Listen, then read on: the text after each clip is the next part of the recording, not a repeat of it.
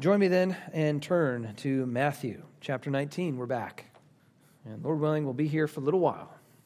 As we pick up here in Matthew 19, why are we in Matthew 19? Because when we left, we were in Matthew 18.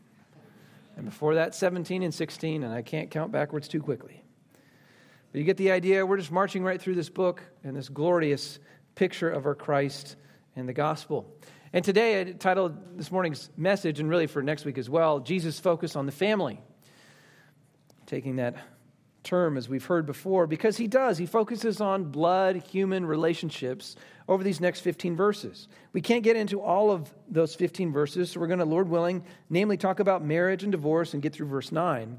But there is this shift of where we've been talking about the spiritual family and the spiritual kingdom, but that poses questions then. How do I relate to my physical family? How does that work? Well, that's what Jesus speaks to here in these first 15 verses of the 19th chapter. But as I noted, this morning we're going to focus namely on this first 9 verses, which deals with the topic of divorce. Namely, really the topic of marriage, but through that question of divorce. I take you to be my beloved wife, to have and to hold from this day forward, for better, for worse, for richer, for poorer, in sickness and in health, to love, lead, and cherish until death do us part. Those are familiar words, aren't they? Perhaps many of you have uttered them yourself. Wedding vows. It's such a marvelous day, that wedding day, to see the delight on the groom's face as his bride comes down the aisle, and to see the bride beaming as she walks and marches up to her husband-to-be. It makes everything just seem, the way it's so perfectly planned and so beautifully adorned, it just seems like something out of a fairy tale, doesn't it? And as they leave after being wed and they go out those doors and then we are all cheering and clapping and rejoicing in the new Mr. and Mrs. So-and-so, it just has all the appearance that they're going to leave those doors, they're going to leave the church, and it's just going to be happily ever after. Everything seems like a fairy tale. And then we hit real life. And of course, the statistics tell us it's not really a fairy tale. Though divorces are thankfully not as common as they were, say, in the height of it in our society in the 1980s, it was the 1980s where we reached that inglorious threshold of where 50% of the marriages end in divorce. The stat today is more like 40% of those who are first married will divorce. And yet, actually, if you tabulate or total all of the marriages in the United States, still 50% of them end in divorce, if you're including all of those for those folks that have been divorced multiple times. But those stats just seem so jarring, so shocking, as you go back and rewind and imagine that bride and groom vowing to one another forever, at least in this life. They look so in love. They look so delighted in one another. They want nothing more than to be together. I mean, the point is, when no one gets up on that stage or to the altar, so to speak, and says those vows, I hope, thinking in the back of their mind, oh, I bet we're going to be the 50% that gets divorced. This whole thing's just 50-50, so we'll see. I hope not. Yet it's true. So many delighted, happy couples don't stay happy, or at least together for very long. Well, why not? Well, there's a host of reasons. We'll see some of that here in this text, but our society, which has infected the church, has cheapened marriage. We've made it about ourselves. We've made marriage about personal attainment. We've made marriage about personal fulfillment. Where our text here, Matthew 19, Jesus calls all of those in the kingdom, these are the redeemed, these are those bought out of sin, those bought out of our rebellion, and we are bought into the plan and purpose of God. And Jesus calls us to rediscover God's design in marriage. Rediscover the purpose and awesomeness of marriage. And you do that by seeing his design behind it. I mean, God made it, didn't he? Marriage was his idea. And that's where Jesus returns us as kingdom people. This morning, we're going to hear the kingdom call about marriage. And in short, it's this. You need to know, if you're a kingdom person, a follower of Christ, God makes a marriage. God creates marriage. And I don't mean just in Genesis when he instituted it for humanity, but every marriage that unfolds past Genesis 2, a genuine marriage was genuinely put together by God. And so then our call as kingdom people is to honor and protect those marriages around you, including, of course, your own. Do not fracture, do not become a wedge in a God-made union. And we see that unfold in our text. Again, we're only looking at verses 1 to 9 with these two key truths, namely about marriage and divorce. And the first one is this, is that God makes each marriage and he does it for life. God makes each marriage and he makes it for life. Verses 1 to 6. The first reason we should be so focused to honor marriage, to protect marriages, to cultivate our own marriage and all of those around us is this is God's doing. God makes a marriage. This is, you could say, his creation. And he has designs in those things that he's made. And we'll see, he makes them permanent. Marriage is for life. And again, that's by God's good creation design. That's where we'll spend most of the time in these verses this morning. But this teaching on marriage is actually prompted not by marriage itself, but by a question about divorce, the splitting up of the marital union. That question arises by the Pharisees. Remember them. These are the Jewish Bible scholars that are given a bit to self-righteousness, and they tend to be hung up on the letter of the law as opposed to the spirit of it. And they pose this question about divorce in verse 3. But before we get to that, we have to look at this transitional verses 1 and 2 of chapter 19. Let's look at that. Matthew 19 begins this way. Now, when Jesus had finished these sayings, he went away from Galilee and entered the region of Judea beyond the Jordan. And large crowds followed him, and he healed them there. Now, several times in Matthew's gospel, a statement like this, namely, Jesus finished these sayings, a statement like that occurs several times in the gospel, and it marks really the end of an extended teaching, which then marks a transition onto something else. We see it most prominently at the end of the Sermon on the Mount. Go see the end of that in Matthew chapter 7. And then you see a transition. Jesus gets back on the move. He's in a new setting and doing a new teaching or new healings. And of course, that is indeed what we see here. He's been teaching us all about the church, hasn't he? In Matthew 16, of course, 17 as well. And then as we are on into Matthew 18, he's told us all about how we relate to as a spiritual family. That we are as the kingdom of God, as we are followers of Christ, we've been adopted into the family of God. And so you need to relate to one another as brothers and sisters. If your brother sins against you, here's what you go do, right? And so after those teachings, now we have this transition and things shift a bit. And really things shift and fast forward quite a bit that Matthew doesn't note here. If you compare Matthew's gospel and chronologically align them with the other three, you understand that as you get to the end of Matthew 18 and we go into Matthew 19, Matthew has fast-forwarded some 6 months of Jesus' ministry. He has glossed over things like Jesus' healing of the blind man in John chapter 9, or the healing or the raising of Lazarus from the dead in John chapter 11. He's glossed over the healing of 10 lepers in Luke chapter 17. All of that Matthew just captures with the phrase, and large crowds followed him and he healed them there. I just set that before you to remind you, the Gospels are not an exhaustive account of Jesus' earthly life. Each Gospel writer has to prove selective, right? They have to be intentional about what to include or what not to include. First John says at the end of his Gospel, right, all of the books in the world cannot contain all of the marvelous deeds Jesus has done. So then, why was Matthew selective like this? Why does the story pick up here? Why does he move to this question about divorce? And indeed, we see Jesus turns his focus, especially in his first 15 chapters, he turns his focus onto the family, onto blood relations. As we noted, we've been talking about all about the church. We've been talking about the spiritual family of brothers and sisters, the priority of this new spiritual family above all others. Where does that leave our bloodline family? What are we to make of our daddies and mommies and blood brothers and sisters and cousins and aunts and uncles? How do we relate to them? Do they not matter now? Are they just been trumped by this spiritual kingdom and spiritual family? King Jesus, what am I supposed to do about my family? What's your plan for this? What's God's plan? And really, it's this tension or thought that carries Jesus' teaching through this chapter.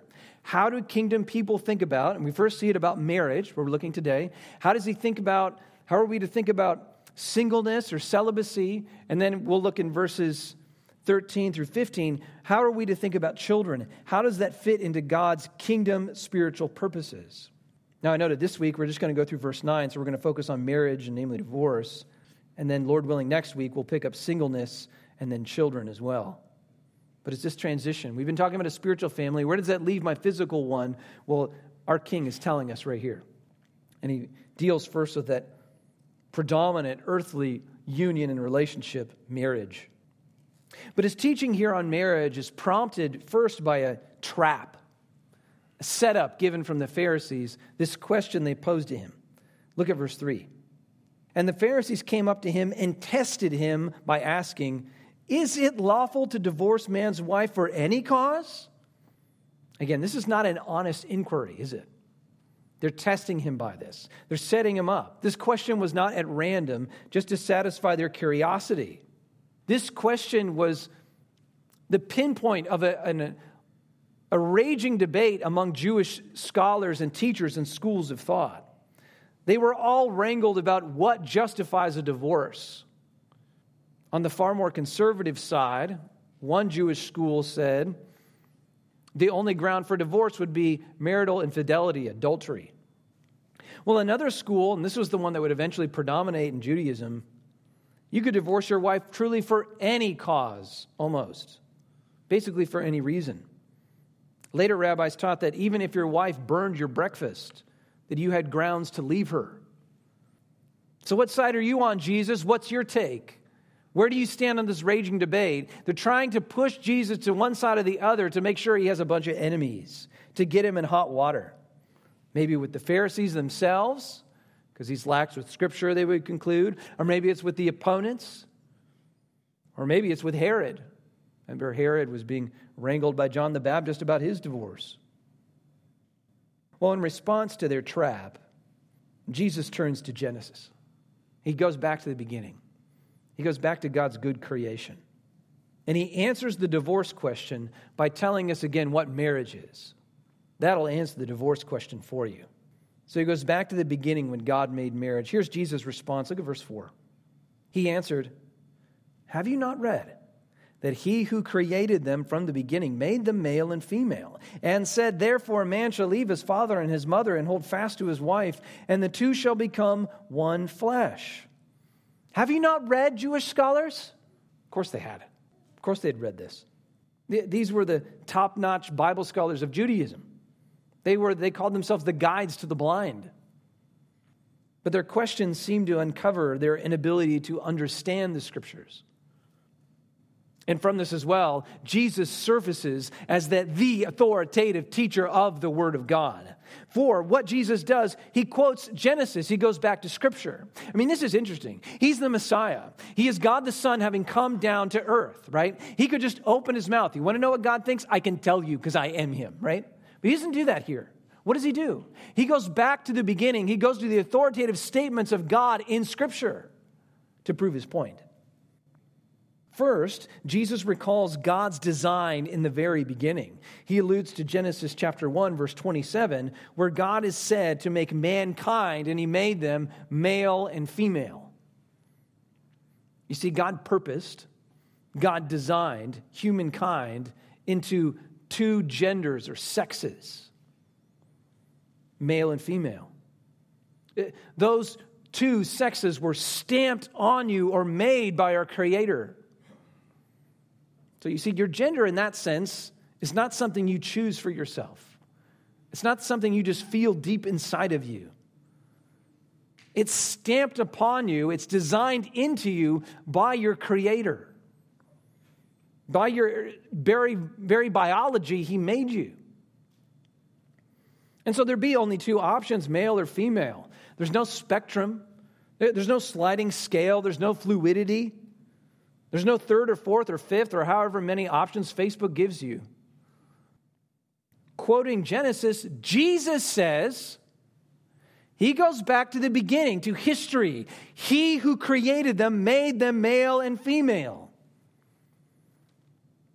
Almost as an aside, you notice how unhesitatingly Jesus goes back to the Scriptures in Genesis and calls them history.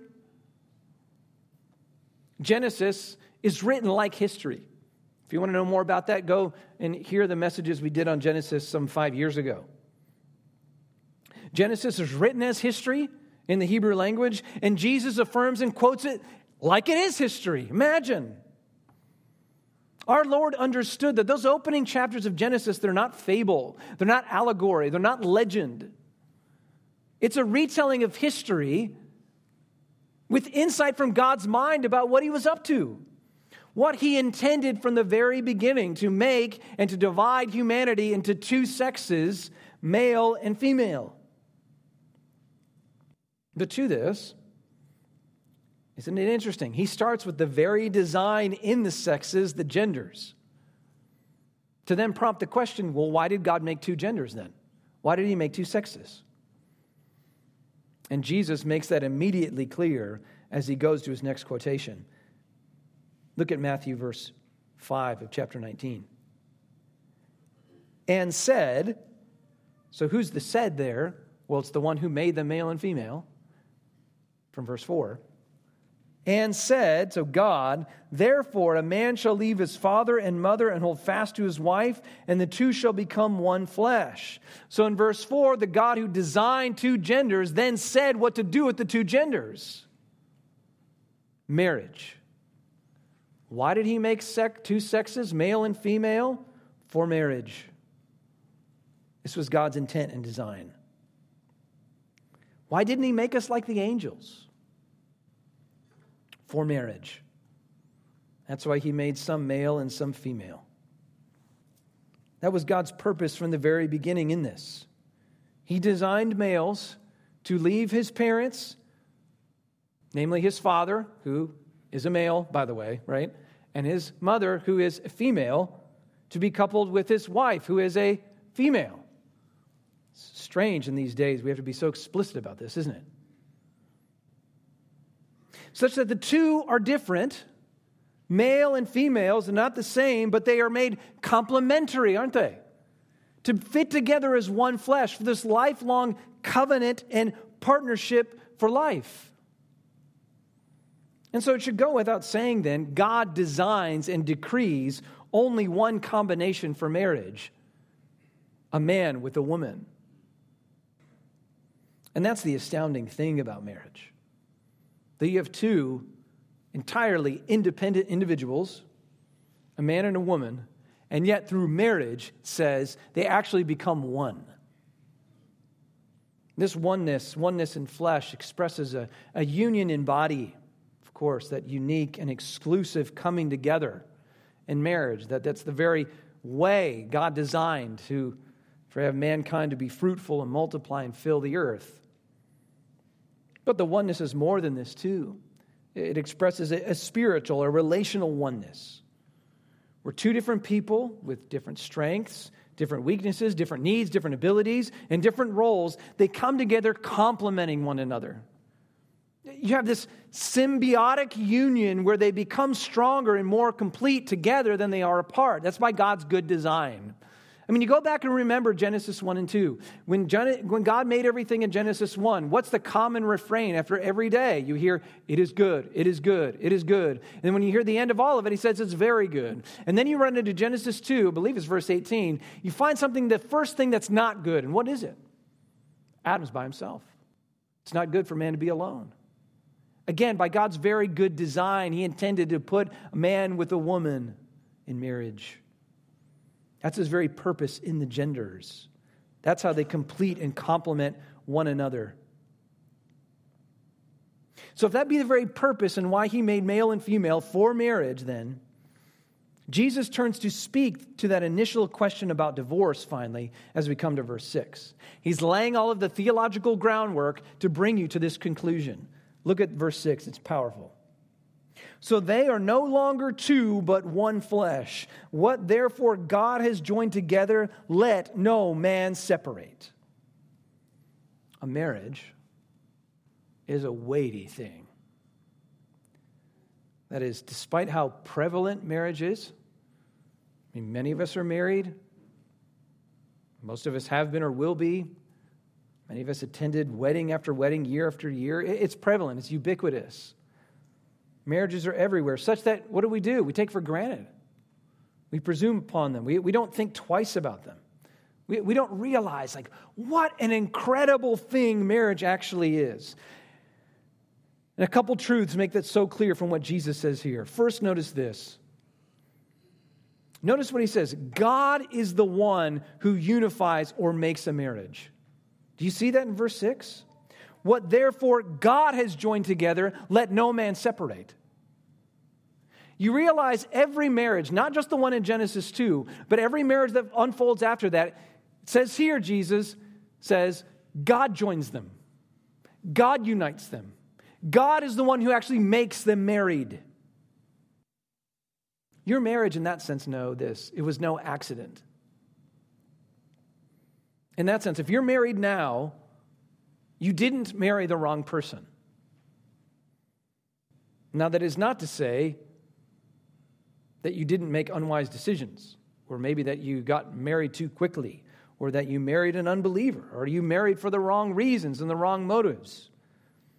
But here it stands, regardless of even all of that, if you are married and truly married, that is, one man to one woman, taking vows, committing yourself in marriage to one another exclusively for life, that is a union created by God. Now, does that mean your marriage is going to be easy? No. Is it going to be all fulfilling and all satisfying? No. Those are kind of things reserved for our relationship with God. What we long for one day, our marriage on earth is just a picture of what we anticipate. But know this, your marriage now on earth was made by God, and so then it's worth fighting for. God made this union. He gifted you your spouse. This almighty, wise creator gifted you your spouse. Your spouse is the will of God for you. He, in his perfect wisdom, he knows what you need best. He knows what will be your best complement. He knows what's for your good. And in all of providence, he's given you this spouse. That is a gift from the Lord to you. And that takes us to the next amazing part of marriage here. Again in verse 6. So they are no longer two, but one flesh. What therefore God has joined together, let no man separate. You know what that means then. Marriage is for life. Let no man separate.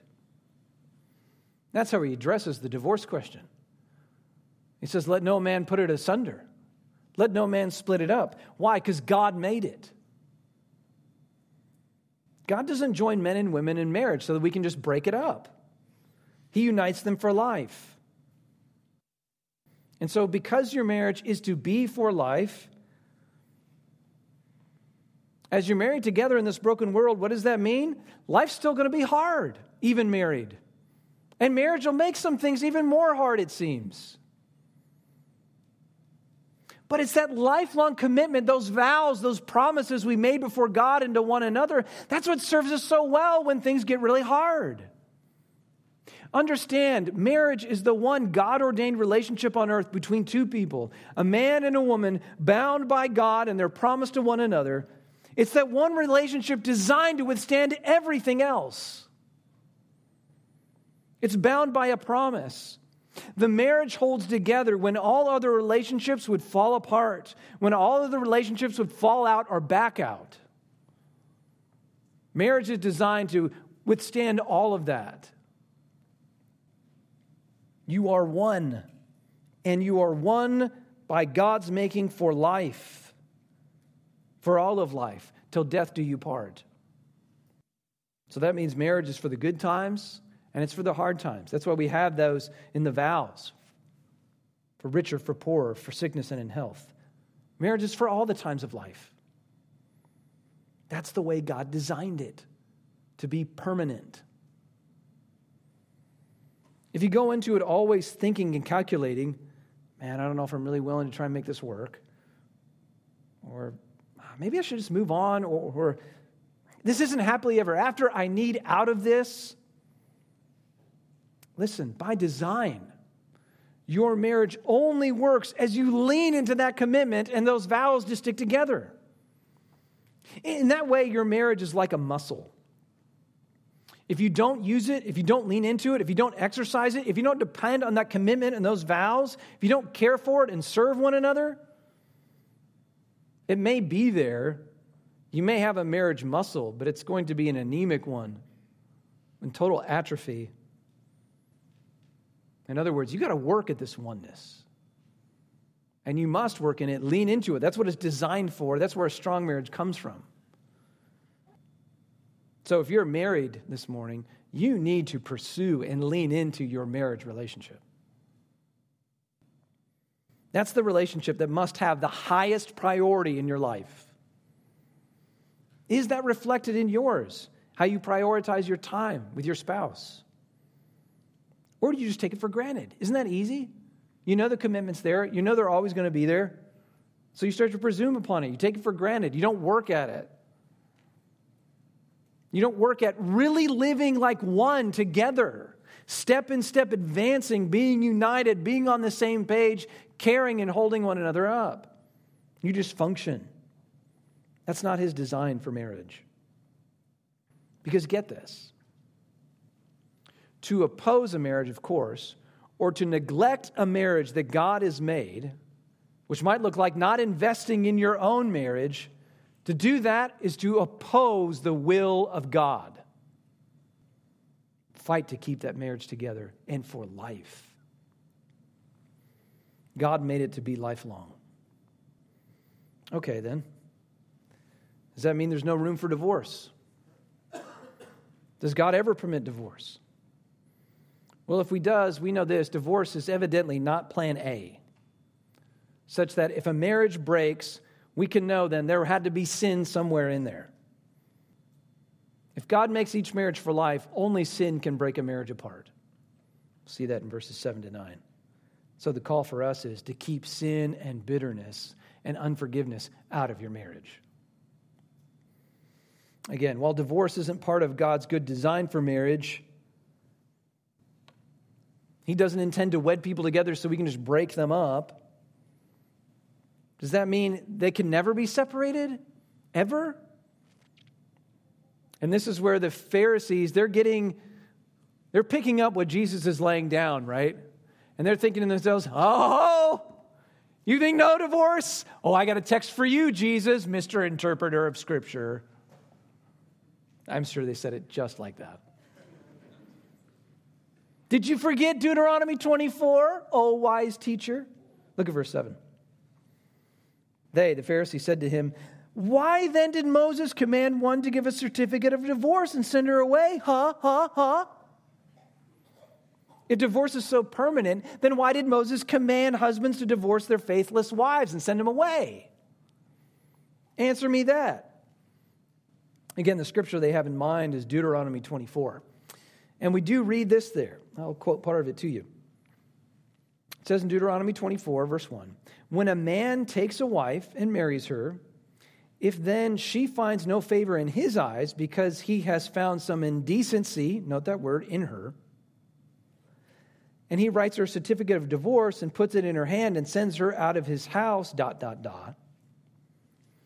So now the rabbis interpreting that, they were all wrangling over, well, what is that indecency? What is the thing that then makes divorce possible? And again, some rabbis said, well, that indecency must be marital unfaithfulness. That's what Moses had in mind. Other Jewish leaders, remember the other school? They contend basically any unfavorable thing done by the wife would be grounds to let her go, from burning the toast or not aging so well. Seriously, rabbis talk about that as justification for separation. That's where this whole interchange began. So Jesus, where do you stand on the spectrum? Should a man divorce his wife over infidelity, or there be other things that are justifiable for divorce too? But before he answers, Jesus goes back, again, the master teacher of Scripture. He goes back to Deuteronomy to clarify something. Now, remember their question. Look at verse 7. They said to him, why then did Moses command one to give a certificate of divorce and send her away? Now, Jesus' response, note what he says. Verse 8, he said to them, because of your hardness of heart, Moses allowed you to divorce your wives. But from the beginning, it was not so. So note that. The Pharisees said, oh, Moses commanded this. Whoa, wait a minute. Mm-mm. Moses didn't command anything about divorce. He allowed it. And it's true. If you go read Deuteronomy chapter 24, Moses does not command divorce at all. Rather, Deuteronomy 24 regulates what's supposed to happen when a divorce has already taken place. Namely, in this scenario where a woman gets divorced and she marries another man, and then that man leaves her, or maybe that second husband dies, and so she finds herself single again. Can that first husband go back and marry her? That's what Deuteronomy 24 is actually about, and the answer is no. It doesn't have to do with what are the grounds for divorce, but isn't it interesting to find the Jewish rabbis, they're going there to try and look for and find those grounds, justifications, technicalities for divorce, for ending unions that God designed from the beginning for life. That is, they're looking for outs, it seems, technicalities out of God's will. And isn't that a curious thing that we as religious people do? That's how blind in our sin we can be, in our rebellion. That is, instead of just opposing God openly, we try and veil our rebellion. We try to find technicalities and justifications in the Bible to do what we really want to do.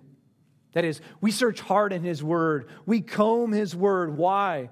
So we can better know God's design and what His will is? No, we're doing so we can justify what our will is. We cloak our rebellion with religious, pious language, a proof text Bible verse. It's a great deception of our own hearts, our way of hiding sin from ourselves. But again, Jesus, why would Moses even speak of, I'll concede, permitting divorce if God never would allow it? So it's true, God nowhere commands divorce. And yet, are there any circumstances where it's okay and why? Well, again, we look at verse 8. Jesus said to them, because of your hardness of heart, Moses allowed you to divorce your wives. From the beginning, it was not so. In other words, why would divorce ever be permissible? Why would it ever be allowed? Because of sin. That's why. Divorce is no command. It actually works against God's creation design. But divorce is a God-given concession. A concession that acknowledges sin in this world, the brokenness of this world, and a sin that acknowledges our hearts are hard. It's a concession that God may even grant, but He does so because our hearts get embittered, hardened by sin. Again, divorce in that sense was never God's original design. But God understands once sin and rebelliousness and wrong and bitterness came into this world, even at the very beginning, as it corrupted this world, sin corrupted marriage too, such that some marriages cannot stay together. Some wrongs seem too wrong to forgive, or at least to forget.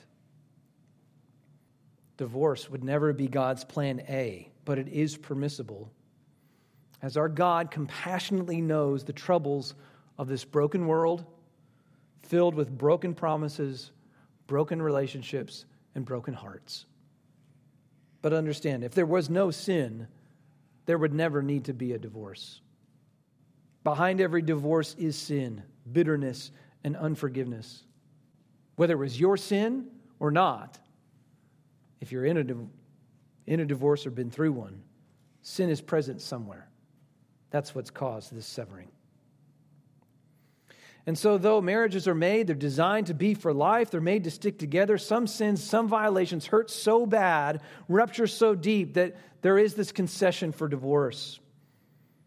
But Jesus notes the concession is only made under a special circumstance. And look at that. Look at verse 9.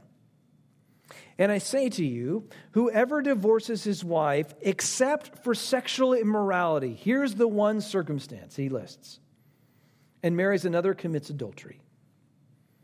What's the special circumstance? Infidelity, sexual immorality, marital unfaithfulness. The word that he uses here in verse 9 is the Greek term porneia. And it just refers in the broadest sense to sexual acts outside of marriage. That is, Jesus doesn't use the more specific term adultery when he gives this concession. Rather, he just broadly speaks of any sexual deviancy. Why? What's the point? Because sex is for marriage and only marriage. The marriage union, that bond, is the only relationship strong enough, safe enough to provide the right place and context for a husband and wife to so fully give themselves to one another, to be naked and not ashamed, as we read in Genesis. But all of that's reserved exclusively for your spouse. Such that then, and here's the logic of it, when that trust is broken, when a spouse gives him or herself to someone else who's not their spouse in that special spouse-like way, that trust, those vows, those promises have been dashed by a few fleeting moments of pleasure. And when such a sacred trust has been broken in this world, there's just some offenses that may never fully repair. And in such cases, divorce can be permitted. It's not required, it's not commanded, but it's allowed. But note this, if you divorce, separate from your spouse for any other cause but that, and we'll talk about one more in a moment, but if you divorce for any other cause, then note what Jesus says in verse 9. Again, he says, "And I say to you, whoever divorces his wife except for sexual morality and marries another commits adultery." If you divorce your spouse for anything less than sexual morality, Jesus says that when you go and try and marry someone else, you're actually uniting in adultery. Do you catch the logic that Jesus is using here? What's his rationale to make this point? Well, consider, what's he been teaching us about marriage? God does it. It's lifelong. It's made to stick. It's permanent. It's not easily broken and should not be. And so if you go off and separate from your wife because she burnt your breakfast or because she's a nag or from your husband because he's lazy and he doesn't try anymore and he let himself go, you fill in the blank. And you separate and divorce and then go get married to someone else, Jesus says, hey, listen, you didn't really marry that second person. You're just committing adultery with them. Why? Because that first marriage never ended. It wasn't rightly dissolved or annulled. Now, you take in the whole of Scripture, there appears one other permissible ground for divorce. It's there in 1 Corinthians 7. Paul counsels believers not to force the issue if an unbelieving spouse wants to leave the marriage, if they want a divorce. 1 Corinthians chapter 7, verse 15 reads, "But if the unbelieving partner separates, let it be so. In such cases, the brother or sister is not bound. God has called you to peace." Now, just before this, he exhorted the Christians, if your unbelieving spouse wants to stay with you, then you stay together. But if they want to leave, you don't have to force them. You are able to release them if the unbeliever wants a divorce. So abandonment by an unbeliever then and sexual immorality comprise the only two biblical grounds for divorce. Now, you may be thinking, yikes, does that apply to me then? Did I get divorced when I wasn't supposed to? Have I been in an adulterous relationship this whole time? This is heavy stuff. What am I supposed to do? What you need to do is repent. That's what Christians do. We're not perfect. We acknowledge our sin. We confess it. We plead for grace with Christ. Confess your sins to Jesus for treating your first marriage as a small thing. Confess your wrong to your former spouse and to your current spouse because you've brought them into this too. Now, if you're to make it right, if you have remarried, don't make another wrong by going divorcing again and trying to get back with your first spouse. It's too late. You can't go back and restore the things that once were. But you can confess your sins. You can rest on grace. And with that renewed resolve, commit to keep your marriage that you do have for life to the glory of God. So then we see, if the grounds for divorce are so narrow, we uncover three things about marriage in summary. First, it's this. God designed marriage to be a lifelong commitment. It shouldn't be broken. Second, that also means it's going to take a lot of grace. It's going to take a lot of mercy, a lot of forgiveness, a lot of forbearance to keep that marriage together. You know this. When you're so tightly tied to someone, when you're around them all the time and they're a sinner, oh, and by the way, you are too, you know what's going to happen? Sin. A lot of it. And it hurts deep when it's with someone you care about so much. Any sin, then, is this risk that to put a wedge in your marriage to separate you. Well, what are you going to do about it? How are you going to deal with it? Well, think back to the parable we saw in Matthew 18. Will you forgive? Will you show mercy? Show mercy like you've been shown. Or are you going to harden your heart like the unforgiving servant? Are you going to hold small grudges when Christ has forgiven all your sin and spared you the eternal wrath of God? Are you going to now harden your heart? A heart that keeps a record of wrongs and holds on to offenses. Or one that quickly resurfaces past wrongs and arguments. You know this? That's one that's just driving a wedge in a marriage that God has made. You need grace. That's what keeps us together. You need forgiveness. You need mercy if the marriage will last. Because third, you got to see this. And this is the glorious truth about marriage. It's the one that Paul explores in Ephesians chapter 5. Why marriage? What is God up to? Even as he designed marriage, he knew there would be the fall, and he knew there would be this whole corruption, and he knew there'd be all these difficulties in marriages. Why did God even go forward with it then and design it this way? Why did he purpose and design marriage to be so hard and be for life? Why? Because he wanted to give you a picture of how committed he is, how determined he is to love his bride, even when she's not very lovely. He wanted to give you an example of what grace and forgiveness looks like. Here's what we read in Ephesians 5. Husbands, love your wives as Christ loved the church and gave himself for her. And he goes on to say, and he quotes Genesis, therefore a man shall leave his father and his mother and hold fast to his wife, and the two shall become one flesh. Then Paul adds this astounding statement. This mystery is profound, and I'm saying that it refers to Christ and the church. That's why he made marriage. He wanted to show to all the world with the one human permanent relationship how committed he is to his people. That he is a groom who doesn't give up on his bride when she fails him. That he doesn't abandon his wife when she wrongs him. That he doesn't turn his back on her. He doesn't turn his back on you if you're in Christ. He will never desert you. He will never abandon you. He will never regret his love and wonder, oh, did I marry or redeem the wrong person? He will never be unfaithful to his vows to you in Christ.